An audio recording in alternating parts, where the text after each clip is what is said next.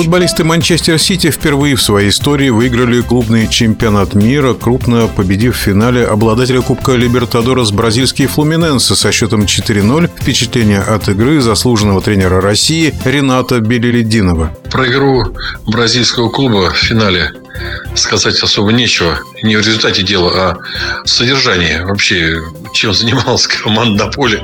Самое главное, это, наверное, катать мяч по своей вратарской площадке. Нервы щипать. Такое ощущение, что на этом деле просто повернута эта команда. Такое ощущение, что они здесь испытывают удовольствие от игры, как будто больше, чем от забитых голов. Катали, катали, докатались. Вот. Ну... Такова тенденция, значит, выйти, сохранить мяч. Но дальше этого дела не шло. Поэтому бразильский клуб индивидуально сильный, игроки видно, но в одиночку, без коллективного взаимодействия.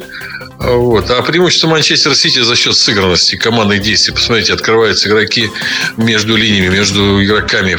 И тут же следует точно разрезающий пас, прием, уход. Все это по высшей категории. И заполнение атаки по делу самая сильная команда в мире на сегодняшний день. Ну, что касается того, что европейские команды выигрывают, а другие нет, ну, наверное, опыт игр в Европе больше, чем опыт в любых других чемпионатах. Это был заслуженный тренер России Ринат Билялетдинов, а вот мнение о матче многократного чемпиона России, чемпиона Украины Рамиза Мамедова. Марселу, понятно, ошибка сразу на первой минуте. Уже все, старичок не добивает. Как он хотел перебить центр поля на ту половину, непонятно. Обрезал, поэтому и гол получился. И уже сразу отыгрываться надо. Ну и прессинг. Манчестер-Сити сразу начал прессинговать.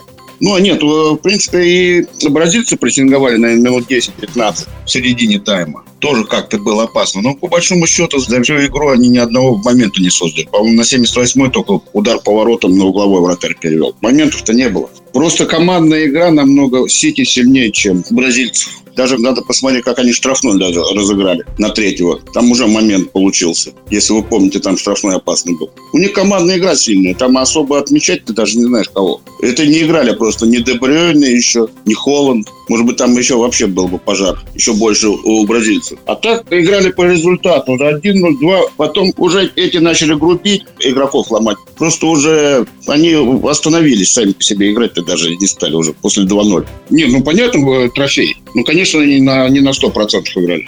Бразильцы-то по большому счету ничего не выигрывают. Эти европейцы приезжают, кто выигрывает там, Лигу чемпионов, приезжают за очередным трофеем.